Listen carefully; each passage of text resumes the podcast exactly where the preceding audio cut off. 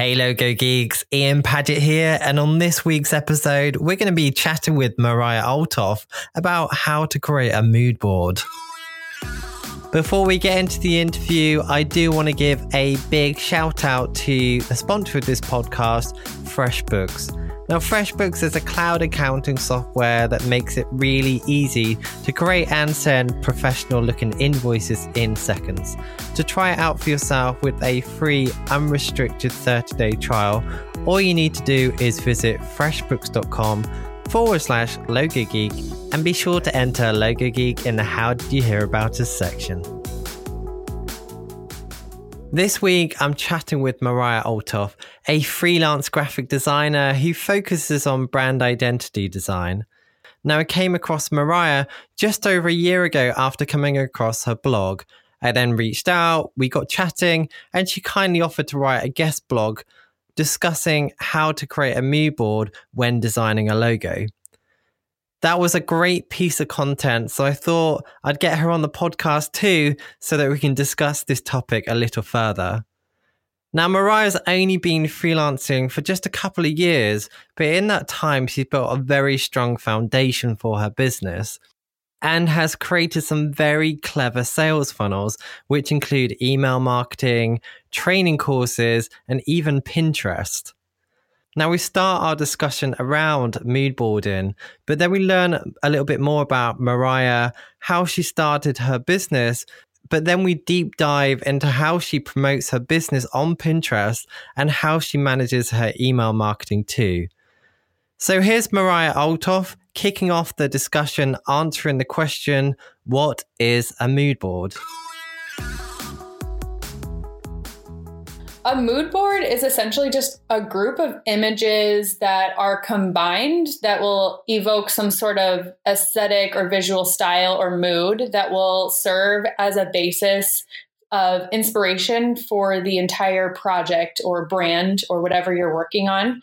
Um, these images can really be anything. They can be photographs or logos or color palettes, fonts, patterns, textures, sometimes even I'll use like interior design photographs or like fashion shoot images, etc. Um, just really anything that resonates with your overall vision so that it'll give you inspiration and evoke like a desired aesthetic that you can refer back to at any point. That's a really great overview. Thank you. So, how would you go about creating a mood board? Like, what tools are you using or would recommend? Yeah. So, when I first start um, a big branding project, or even just if I'm really stuck on a project and I want a mood board for it, um, I will always start in Pinterest. Actually, um, there's tons of places you can get inspiration from. You could even make like a physical mood board with just like magazine tearouts and images like that. But um, I found using Pinterest to be really helpful. I will just start by I just like I go hog wild on Pinterest and just pin everything that I really like or that resonates with me or has any um like is sort of in the direction of where I foresee the project going or that really sparks an interest in um, some ideas, things like that. And I just pin everything that I like to one board. I'll usually make it like a secret board so that my followers don't see that I'm pinning a bunch of images for a client. And um, I start there. Then um, once I've just exhausted all of my pins or I have a decent amount of things that I have in there, um, I will usually then go in and just see if I start to identify any trends. So um, sometimes, you know, like uh, certain colors will show up more often than not, or like a lot of the images that I pin are super like clean and modern. So I will um, identify that trend and whatever really resonates me with uh, resonates the most. I stick with that and then just get rid of all the outliers that don't really fit into that aesthetic. So the first step is to just pin everything, but then the second step, I usually just start refining and um, picking one general style or aesthetic to really hone in on. Um, then what I normally do is I will refine it even further. So I actually will narrow it down to around 10 images to actually use in my mood board. Because if you have like 40, sometimes that can get a little overwhelming. Mm-hmm. Um, so what I actually recommend to um, those that I actually like teach this to is I recommend using anywhere from two to five like relevant photos, whether that's um, images of other design projects or logos or you know these like fashion images or whatever even just like photos that you really like the colors of or you really think like um has like shows this mood or aesthetic whatever um just any type of photos i usually try to do like two to five of those and then one to two examples of like text or fonts that you like and kind of want to stick to that theme with, and um, one to two patterns or textures. So I like to narrow down to around 10. Um, and then I will actually just put together a mood board in either Illustrator or Photoshop, um, even for you know some of the people that i teach this to don't use those programs. And like even if you just use like canva or whatever you could do that with just these types of things. So just putting it all on one page i think can be really helpful because you don't have to go back and scroll through your pinterest board every day and you can just have it right there to like serve as inspiration anytime you need it Mm-hmm. I know um, a, a, few years back, I didn't actually use mood boards as part of my um, process in, in any way, and mm-hmm. I found myself that it it speeds up your your thought generation process because you can kind of find that aesthetic that you're trying to create, and you know it, it becomes a really useful reference. Yeah, I agree. I also when I originally like started in my design career that was not something that I had to do when I worked for like a corporate um, office, but I also um, find that they like there are several times where in a project I get really stuck and I just don't know what I want to do anymore. They're really helpful to just go back and look at and be like, "Oh yeah, I remember I really liked this, this and this." And it sparks new ideas every time I look at it. So I think in general, just having something you can go back to to remind you of your original concept, I think it helps keep everything really cohesive and it keeps your ideas fresh and um, gives you a point of reference anytime you get stuck.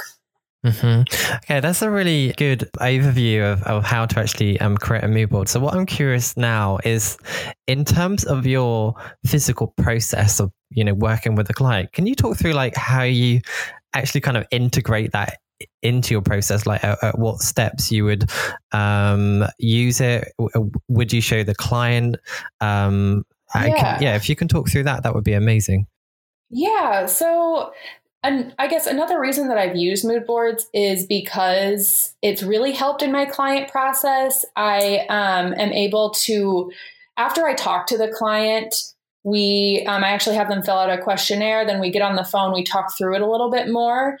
Um, but i found that with mood boards it really helps me visualize um, or give give my client something that they can visualize before we move forward.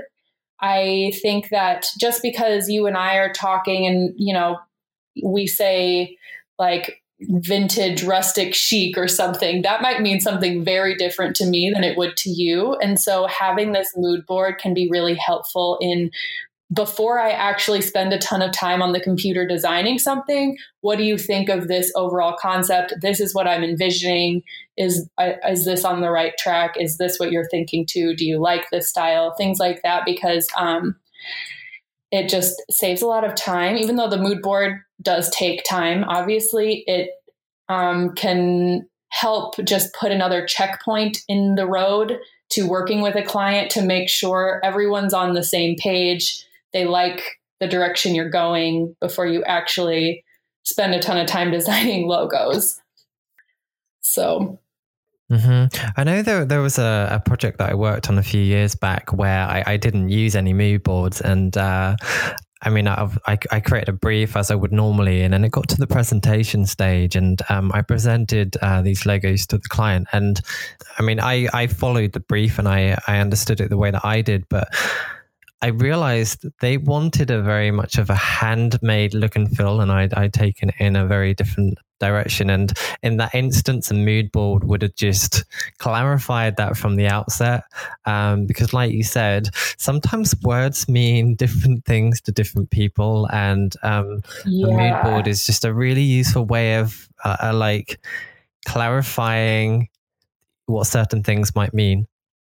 Yeah, agreed. Um, I I found too, depending on who you're working with, there are some people that if you know visual stuff, especially design, is not something that they're great at, or um, there's a lot of people that aren't aren't good at talking about things. They're not good at visualizing things, so it gives them it gives you a way to make sure everyone's on the same page and it um, helps your client feel more comfortable about moving forward, especially if they're spending a lot of money with you. That can be really scary. So having these in place before they even spend, you know, any money with you, just knowing that like, okay, there is a checkpoint before you actually give me your three logo options or whatever.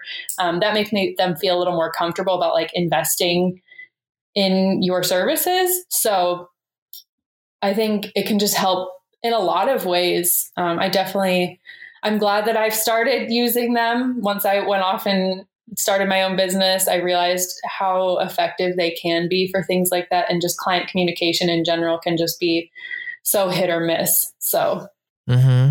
So I'm just thinking, like, in, in terms of actually fitting that in into your process, I, I take it you are creating the client brief, and then you know, first of all, starting with that mood board. Is that right? Yeah.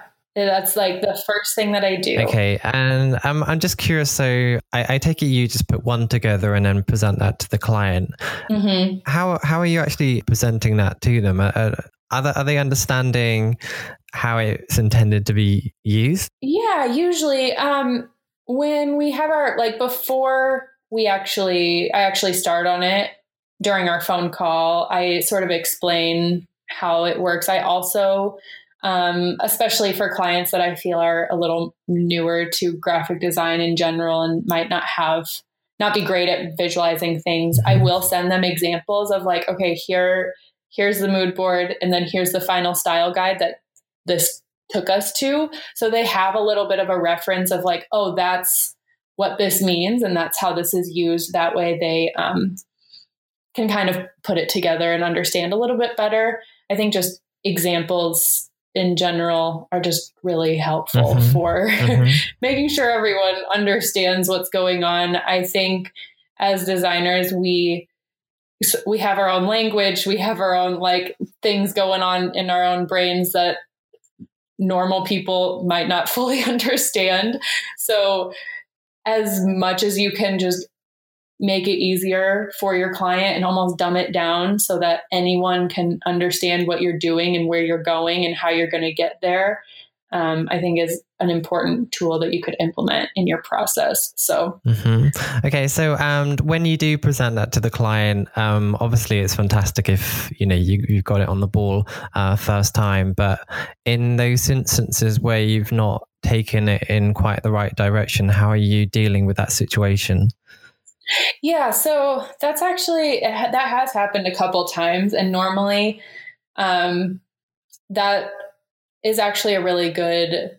Uh, it, it's good feedback mm-hmm. because yeah. um, it makes sure that you know I didn't create a logo that they hated because we were off off base on what we were each talking about. So even though it like is annoying that you have to make a new new board, mood board or you know start start over or whatever um, it is really helpful because it saves you work in the long run. But so what i normally have done is i have them send me examples or even have them make their own pinterest board of things that maybe feel more um, they resonate with more if it's like totally off base. If there's just a few things here and there one person was like, you know, I actually just want this to feel a little more um, user friendly. This feels a little more high tech, and I want it to be. She's like, my target audience is older people, and they get really freaked out about tech stuff. I just want to feel a little more approachable, and this feels a little more um, techy, tech savvy, modern. So then I just like tweaked a few images, tweaked the color palette a little bit, sent it back to her, and she's like, "This is great, perfect. Let's roll with it. So I think it just depends on um, the extent of how off you are mm-hmm. as to how much you need to edit it.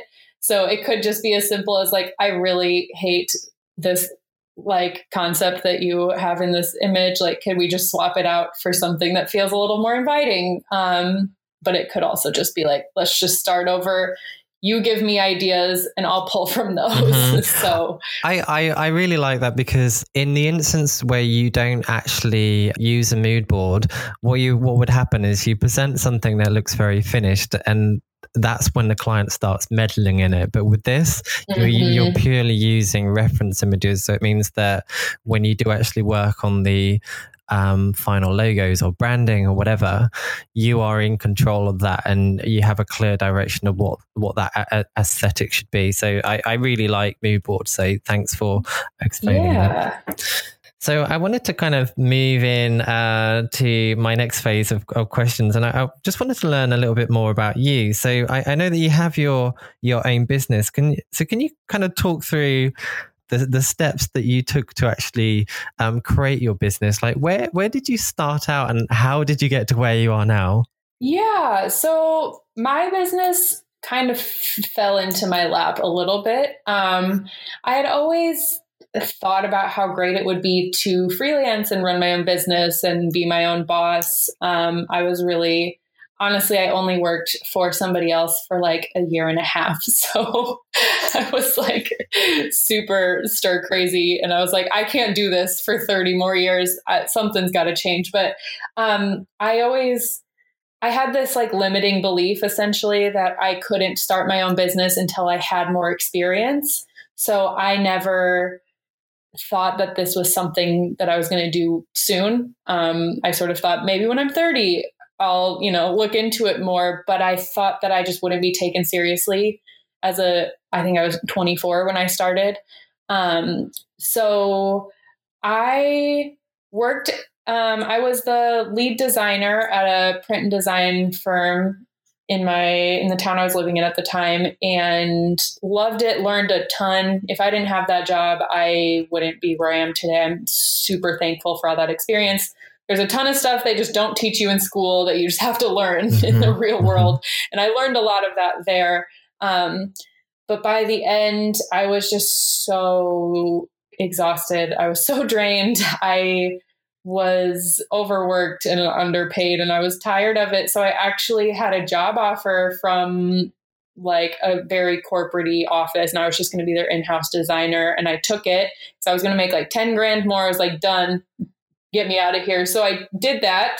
And within three months, the company like as almost went under and they fired like 30 people in a month. And as the in house designer, I was like probably the least important, but I actually made it through like three rounds of layoffs before they finally laid me off as well. But um, I actually felt it coming. I was like, there's no way I'm going to make it through this final round of layoffs. There's no way.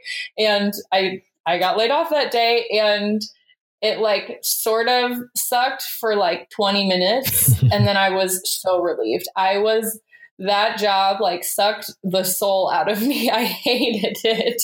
I was so bored. I was miserable.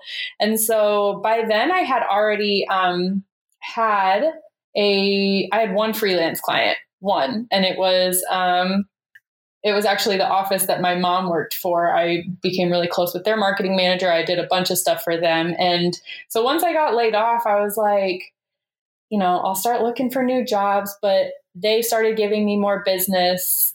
And then I finally was like, you know what? Screw it. I'm just going to see what I can do. Worst case scenario, I get a job at a restaurant part time while I like build this up and it just all sort of like spiraled from there. I just didn't really like this wasn't the plan, but I'm so thankful that it's where I am now. Um, I've never been happier. I make more money than I did. I it just all sort of came to fruition and um, all thanks to getting laid off. So there is good out of the bad. mm-hmm. It sounds like like you you really put a lot of thought into it, and and what I like about that transition, even though it was accidental, you found something to kind of keep you going. So that that part time job that you found to um, phase into that. So yeah, well done. Mm-hmm. I mean, it's amazing what you've done. So okay, so in, in terms of actually like, so at that po- at that point, you made your mind up. Okay, I want to go on my own what what was it you kind of did next? What was it you worked on next to um, to start attracting clients, to start bringing in uh, money, basically? Yeah, so I did a lot of like let's try this and see if it sticks kind of thing mm-hmm. for the first year um, i honestly had no idea what i was doing i still most of the time don't know what i'm doing i just try new things and see what happens um, i just try to listen to my gut but when i first started I actually the company that laid me off started hiring me for freelance stuff too. So that was my second client. So um, which was awesome because they still paid me but i just didn't have to like deal with all of their crap. So that was nice. Um, I started slowly getting some just like referrals in the area, just based on um, my boss at my the company that I got laid off from loved me and she was very connected. So she played a huge part in like getting new clients in the beginning. I tried out the like I don't not like Fiverr 99 designs, but like um, like Elance or mm-hmm. whatever that's called now, stuff like that, and realized that that doesn't work at least for me. I know some people figure it out, but I didn't figure it out. Um, and it wasn't until, I don't know, eight months to a year in that I started blogging. I um, decided that I was going to try that out. I have one of my best friends runs a really successful food blog, so I sort of saw her take that route and I was like, you know what, maybe I could do this too. So I sort of started to get more involved in this like whole online marketing world that I didn't really realize existed. Um, and grew my blog for the last year. I guess I've only been doing this for about two and a half years now. So I'm not like, you know, super far into it, but um but my blog's really like grown in the last year and a half or so and that's been really exciting to see and that has been what's brought me the most just random clients out of the blue that I didn't already know or weren't referred to me, um, which has been really helpful. I, you know, I, I, use Pinterest for my mood boards, but I also have used Pinterest a lot for my marketing efforts. Uh, my blog posts will bring in people that are interested in branding and then they can see my work and then they contact me and we hopefully work together. So that's sort of the direction that I've found my business um, falling into the best. I just want to take a short break to thank FreshBooks, who have been kind enough to sponsor this podcast and allow me to make it possible. FreshBooks makes it really easy to create and send invoices to your clients to make sure you get paid. There's no formatting, and you can add your own logo and color scheme too to make sure that your invoices reflect your brand. Another cool feature is that you can actually see when your clients have seen your invoices too, so there's no more guessing. It'll also send automated late payment reminders too, saving you from any of those awkward conversations that no one ever wants to have. It was also recently redesigned from the ground up too, so now it looks absolutely beautiful. It's really easy to use too. So for me as a designer, that's something that matters, and I'm sure it will to you too.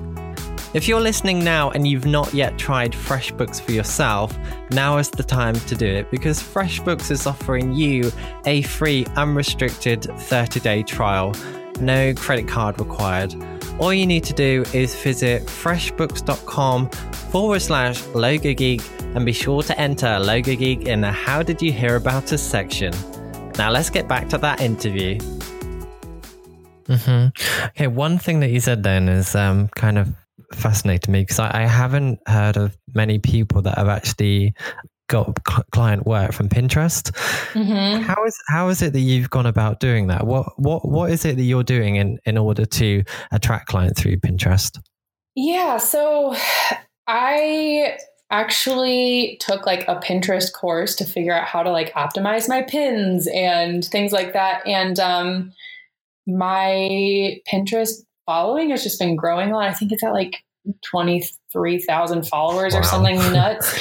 and honestly, for a while, I was just producing blog content every week for, um, I don't know, eight months or so. So I have a ton of posts and it does take time to like build up some traction with those. And there are still, I still have some posts that don't bring in any traffic at all, but like, it's sort of another one of those things where you just have to throw stuff at the wall and see what sticks. So you just put out as much content as you can and you see which ones actually bring in traffic. I have like four posts that consistently bring in like a thousand page views each like a week. And then like and then the rest are like 10 20 you know? So um, it's just finding like that solid blog post that apparently everyone wants to read that is really helpful. I also um, have I guess this hasn't actually like really taken off because I haven't really done much with these, but I recently rearranged all my portfolio so that they turn into long pins so that I can just pin an entire project and it's all right there and it takes up more space in the feed. Pinterest sort of changed the long pin thing recently though, so you know, that's neither here nor there, but um essentially just making like content that the people on Pinterest want to read about. People on Pinterest are mostly women and um, in the space that I'm sort of in, which is like the online entrepreneur uh, space, I just write a lot of content that people who are looking to do it themselves and learn more about it can go to. And then either they realize that it's a lot harder than it looks and then they can hire me, or um, I've started creating online courses and digital products for people that don't have the budget to hire me right now. So they're going to do it themselves anyway. So I might as well teach them how to do it well. So that's sort of how Pinterest has played into my whole business model. sort of a long answer. I don't know. yeah, that that's answer. really good. So, I mean, out, okay. out of curiosity, you, you you did mention that there was a couple of um, posts that have been really successful for you. Is there anything mm-hmm. particularly different about those? And um, I'm also curious, how are you able to track that? Because how do you know specifically that that one post has been um, most important for you? Yeah. So, um, well, I guess two of my biggest ones that I actually need to create more of these because I make affiliate income from them. Um, I have two different font posts, like posts about my favorite like font pairing. So it's like my favorite uh, brush font brush fonts and what to pair with them. And I have like five to 10 font pairings with these like super trendy brush fonts that link back to design cuts who I'm an affiliate with. And so I actually make like, I don't know, two to 300 bucks in affiliate income every month just from those posts. um, and they're always like my top posts on my blog. And I think that has a lot to do with um, they have like little infographic type things that I pinned, and those just went viral, like thousands of repins. And um, I actually have a couple different articles that aren't even font posts that have that I made like long infographics to go with it purely for Pinterest. And that's been really helpful in bringing um, in traffic that way. I, um, but then I also like randomly, my other like really high traffic one is like how to make a like an editable PDF in InDesign. Like people love that post, and I don't even really talk about InDesign on my blog, but it gets people in the door. So, um, so sometimes it is random, but I can usually predict that the ones that have accompanying infographics will do better, just because Pinterest is so visual. Um, and then I know that Pinterest brings them in. I guess I don't 100% know it, but I know because um, on Pinterest, you can see your analytics. And then also, I don't really even use Google Analytics that often because I just don't really care about my analytics that much. Like I do, but I just like it's I either have people coming in or I don't. So I don't necessarily like crunch numbers every week. But um, so I'll just like look at my website stats in my Squarespace um, backend and see which posts are the highest. And I don't get I get some traffic from Google, but not a ton. So I just know that it's mm-hmm. More than likely from. Pinterest Yeah, okay. based on my Pinterest okay, so it's, too. it's kind of like an assumption based on that and that. That's- Yeah, that Mhm, makes sense. Now, I, exactly. I noticed on your website that you got this um, like visual branding quiz, and I mean, for anyone listening, it's basically it's a, it's a quiz so that you can create a free style guide with fonts, colors, resources, and so on, um, so that clients can basically DIY their own brand, which is a great idea.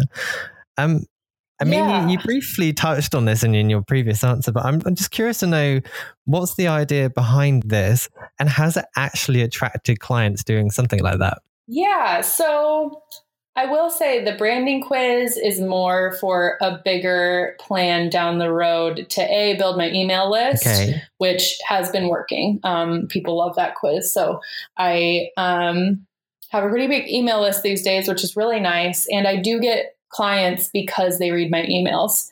So yes and no. Um, but also, the branding quiz is for a bigger plan that I'm actually launching uh, next month, where I'm creating a branding course. So, for anybody that wants to DIY their own brand, they can take this course and learn um, all about mood boards and beyond. So, we talk about like these different, like, logo um, like different ways you can make your logo and come up with ideas and how to brainstorm and how to like just how to do it all because i know how overwhelming it all is and i know how people that aren't designers don't have any idea where to go or what to do next or how to go about it at all. So i put together this course that will kind of stem from that branding quiz. So it's more of like a okay so you have this really solid style guide now what? And then it's like, oh, well, this branding course is um, a great way to learn how to do it all at a reasonable price rather than, you know, spending thousands on a designer. You can just learn how to do it yourself for a hundred bucks or whatever. So that's sort of how that plays into that as well. Um, but I do definitely get clients that are like, oh, I took your quiz and I got a I got this result. And that is actually really helpful when I do start designing for them because I'm like, okay, I already have an idea of what um, style you're looking for, but let's talk more about your business and see how I can integrate that style into something that's unique to you. hmm I think it's a really clever way of doing it because um, you're not only capturing data for people that could potentially become clients, but also capturing data for people that might want to join your course. Now, out of curiosity, that training course is that going to be a paid course? Yeah, Nice. yeah. So, um, yeah, I'm launching it in a couple weeks, and it's just going to be one that's like open anytime. It's not going to be an open close one. So I'm pretty excited about that because I, the majority of the people that are on my email list are interested in branding. So I think this will be really helpful for them, and it's like packed full of a ton of information. So I'm really excited to hmm launch that. Mhm. I think it's really cool to hear this because a, a lot of uh, younger people working out there, they are just trying to focus on one thing. But what you're doing is you're diversifying your income. So, you know, you've got um, Yeah. clients, you've got affiliate income, and you've also got um, this training course as well. And um, yes. I I mean, in terms of like email marketing, that was another thing that I wanted to ask you about because I I get your emails frequently, and they're also they're always very good. They're always consistent, and it was something that I I wanted to go into a, a little bit more detail as- if possible. So um. yeah. So you've been doing this consistently now. I'm, I'm not sure for how long, but since I've been following you, it's it's been consistent.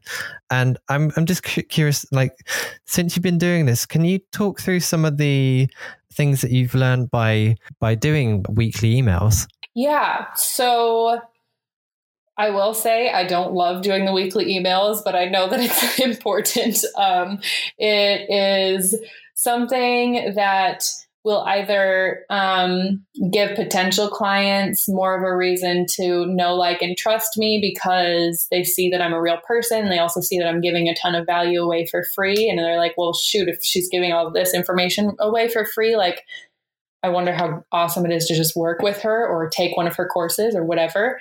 Um, and then it's also just a good way to build up this like authority figure, um, I guess, appearance so, you know, people think you're super legit if they're on an email list of thousands of people or whatever. Um, I also uh, make sure that anybody that replies to my newsletters, I always respond to so that they know that I'm a real human. I just want this to, I want people to know that it is me on the other side of all of these things. And um, I want them to get to know me because I know that just looking at my website, you don't necessarily know who I am. Um, and w- whether or not like I know what I'm talking about. So having an email list is a great way to be like, hey, there's a new blog post up. It's all about these things. If you're looking, you know, to get help with that, go check it out. And then the more that they see I know what I'm talking about, the more likely that they're going to work with me either now or in the future when they have a budget um, or when I come out with a new course, they're more likely to enroll in it. Mm-hmm. Mm-hmm. Would you mind um, talking through like some of the tools that you're using and um, you know how you're actually going about creating the the content for those emails? Yeah, so I use ConvertKit. Um, it's I had used Mailchimp for a minute, but with ConvertKit you can do a lot more, and it's not that much more expensive. Um, it is you're you're able to create these email opt-ins that I have all over my blog for various different things. I actually have um, a free resource library that has a ton of different worksheets and cheat sheets and templates and things like that that people can um, get into once they've signed up for my email list. So they'll sign up for my email list. I send them the password; they can get into it. But also, um, from there i'm i'm able to like tag subscribers based on what they've clicked on so if they normally click on branding posts i can tag them with like branding interest that way when i come out with this branding course i will send them a few more emails about it than i would somebody who only you know reads about illustrator mm-hmm. and for those people i have an illustrator course so i'll hit them more with my illustrator course when that comes back out again um, it's also a great tool for like making funnels and things like that. So once somebody opts in, you can say, okay, I want them to go into this email sequence, and that email sequence is already all typed out. So, um, you know, the next month and a half, they're already getting emails from you, and you didn't have to do any extra work because they're already done. So, ConvertKit's really powerful in that way. There's a ton of other ones that can do that same thing, but some of the more free ones um, make that a little more difficult to do. So that is why I switched from MailChimp to ConvertKit. Um, I don't remember what else you asked. yeah. And um, so, like, next, how how are you coming up with content for for each email on a weekly basis? Yeah. So sometimes I don't. sometimes, sometimes I have off weeks, um, depending on how crazy my life is. But in general, I will it sort of depends on what I have coming up and whether what type what I want to be promoting um, or at least like priming people for. So you know when I I had an my first course came out uh, last fall and it was an Illustrator course for like aspiring designers and people that want to DIY their own graphics to learn everything about Illustrator. And so for two or three months before then, I all of my blog content had to do with Illustrator or why I used Illustrator or how Illustrator is more powerful than Canva or whatever.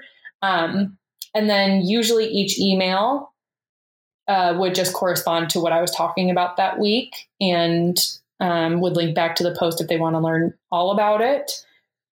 Um, but then other times, you know, if for a few months I had like more just like random here and there stuff. So I would just email them here and there about whatever. So sometimes I have a really great big plan. Sometimes I have no plan at all.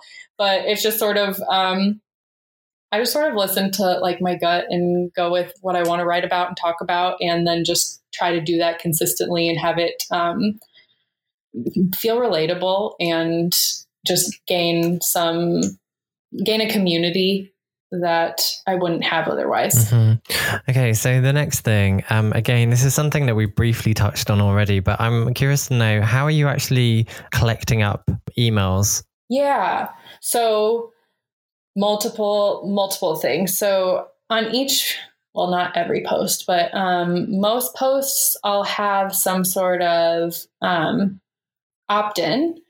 Well, I guess I have an opt in on every post, but some of them are more specific to the blog content than others. So, I actually, on my post about mood boards, I have a link that's like, hey, I have 10 different um, mood board templates that you can download, put in your email address. And so, I then anytime, you know, I have a blog post about branding in general in the future, I can be I can add that opt in to that post as well. So I don't actually have to make more freebies. Mm-hmm. I can just reuse them. Um, and I actually have all of the freebies in a free resource library. So I don't even have to like send them individualized emails.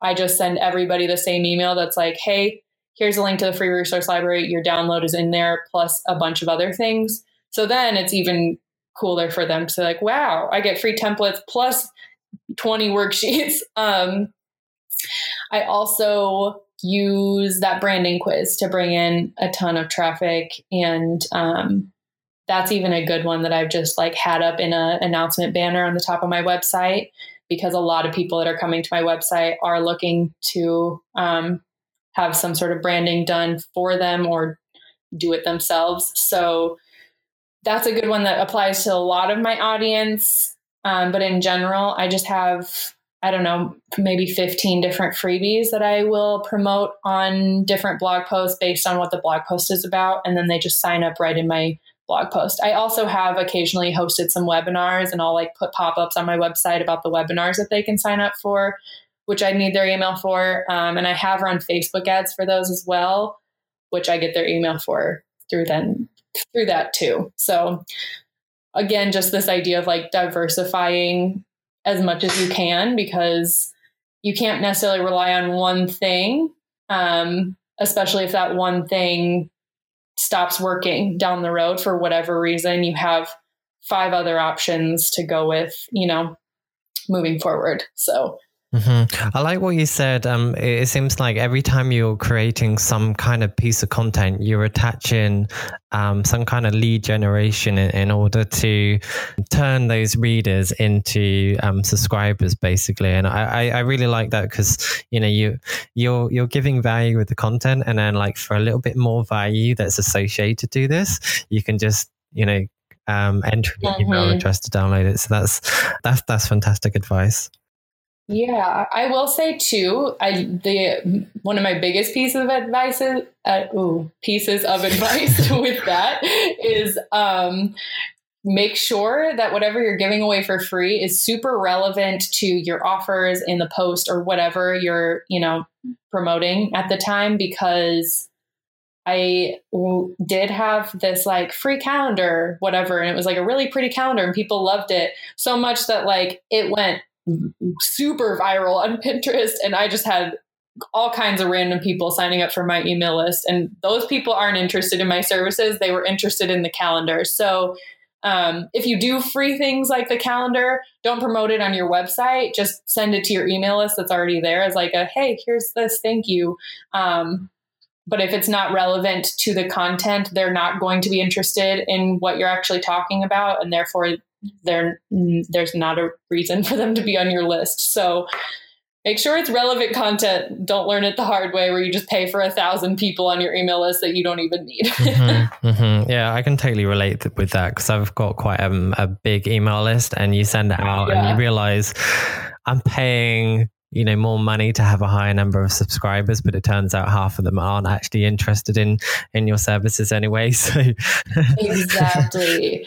And with that too like i've gotten to the point where i'm not afraid to just delete people like the cold subscribers from my um list. I'm like okay you haven't read an email in three months. I'm just i'm just gonna delete you because mm-hmm. i don't want to pay for you anymore and you don't care about what i'm writing. So i'm like not really a numbers person because I would rather have a smaller list that's highly engaged than like a huge list and only, you know, 5% of the people read it. Mm-hmm. So, mm-hmm. yeah, that, that makes sense. I mean, that's something that I, I still need to um, work on because I've, uh, I don't do emails in the same way you do. I do them now and again, and um, I feel like I'm really bad at it. so, yeah, that's it's hard. I hate writing them, to be honest. Like, it's not something that feels like natural and good, but I know I know that I'm I'm good at it and I know that my readers appreciate it so I do it but it is hard to like be consistent at it and but I will say if you're consistent at it the more I found if you're consistent, more people are going to open it because they remember who you are. Mm-hmm. Whereas if they signed up for something two months ago and then you appeared in their inbox and they're like, I don't know who this is or how I got on their list. Cause I have several people that I'm subscribed to. I'm like, I don't even know what you do. like I'm, so I unsubscribe, you know? Um, so the more, obviously, you don't want to blow up people's inboxes, but the more often that you can just appear regularly, even that if that's just like two or three times a month, they start to recognize you and remember you, and then they're more likely to open them. So it's less of a waste of money to have them on there in the first place. So that's that's one of my main like uh, motivators mm-hmm. to mm-hmm. keep writing them because it's hard. well, I, I know um, even with me, I mean, obviously I'm never going to be um, a, a, client, but um, I get them in frequently, and you know, you you come to, to mind when I'm thinking of doing things like this, you know. So I think I think it's good to to do just because you know um, someone might not be a client now, but because this email comes in their inbox every week when they do need something, who they're going to call, you know.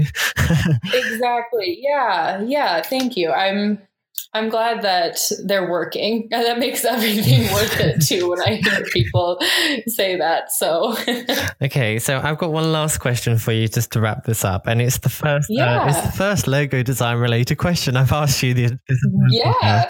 Um. So just to end this, I want to ask you if you could give just one logo design tip, what would that be? Yeah.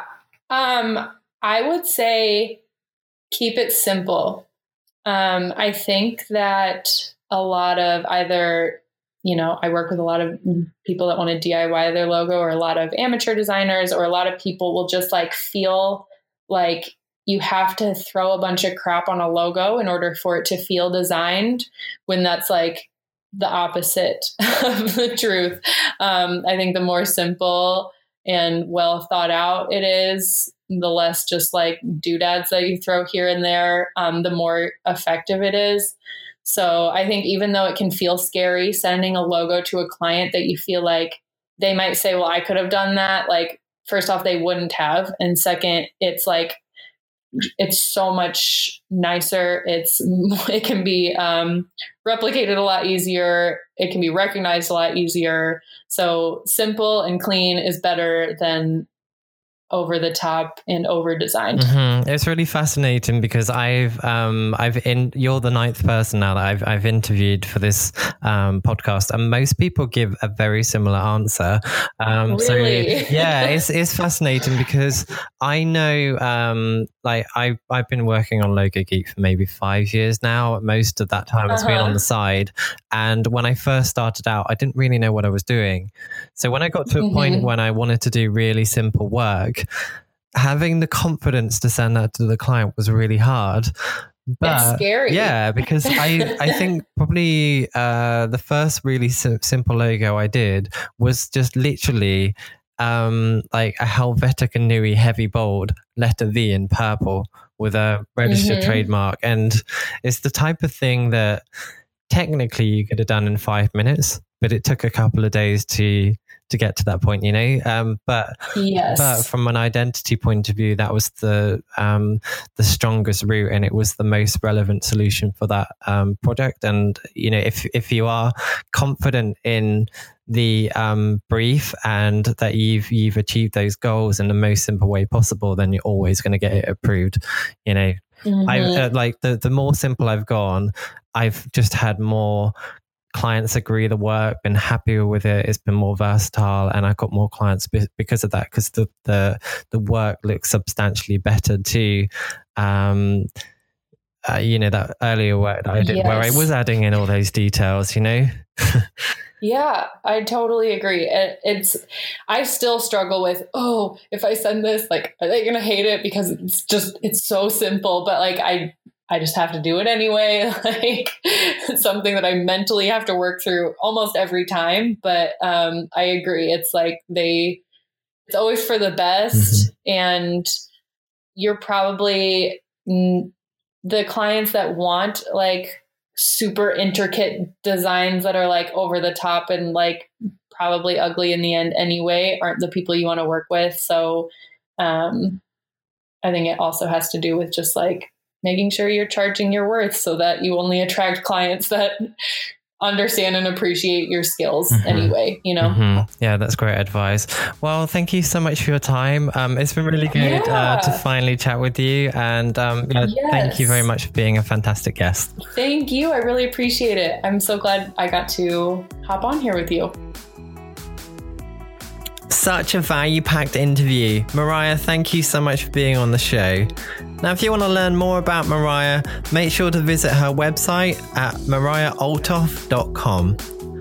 Show notes for this episode can be found at logogeek.uk forward slash 2.6. Now, if you listen to this episode and you got questions, about anything that we've spoken about in this, and you want to speak about it with myself, Mariah, and other logo designers from around the world, well, you can join the Logo Geek community on Facebook, which is free, but it's very active and it's growing very quickly. And I'd love for you to be part of it. Now, it's very quickly become one of the very best places in the world to meet other logo designers and to get feedback on your work and to get the help and support that you need, no matter what level you're at. Whether you're a designer working at an agency, a freelancer like myself, or someone that's just starting out. When you do sign up, there are a couple of questions.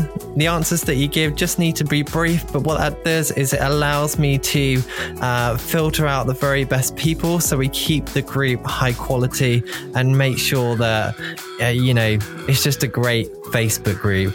If any of you guys have actually been on any of the Facebook groups online uh, around logo design, most of them are really bad, but I've been working hard to make sure that the Logo Geek community is a fantastic group.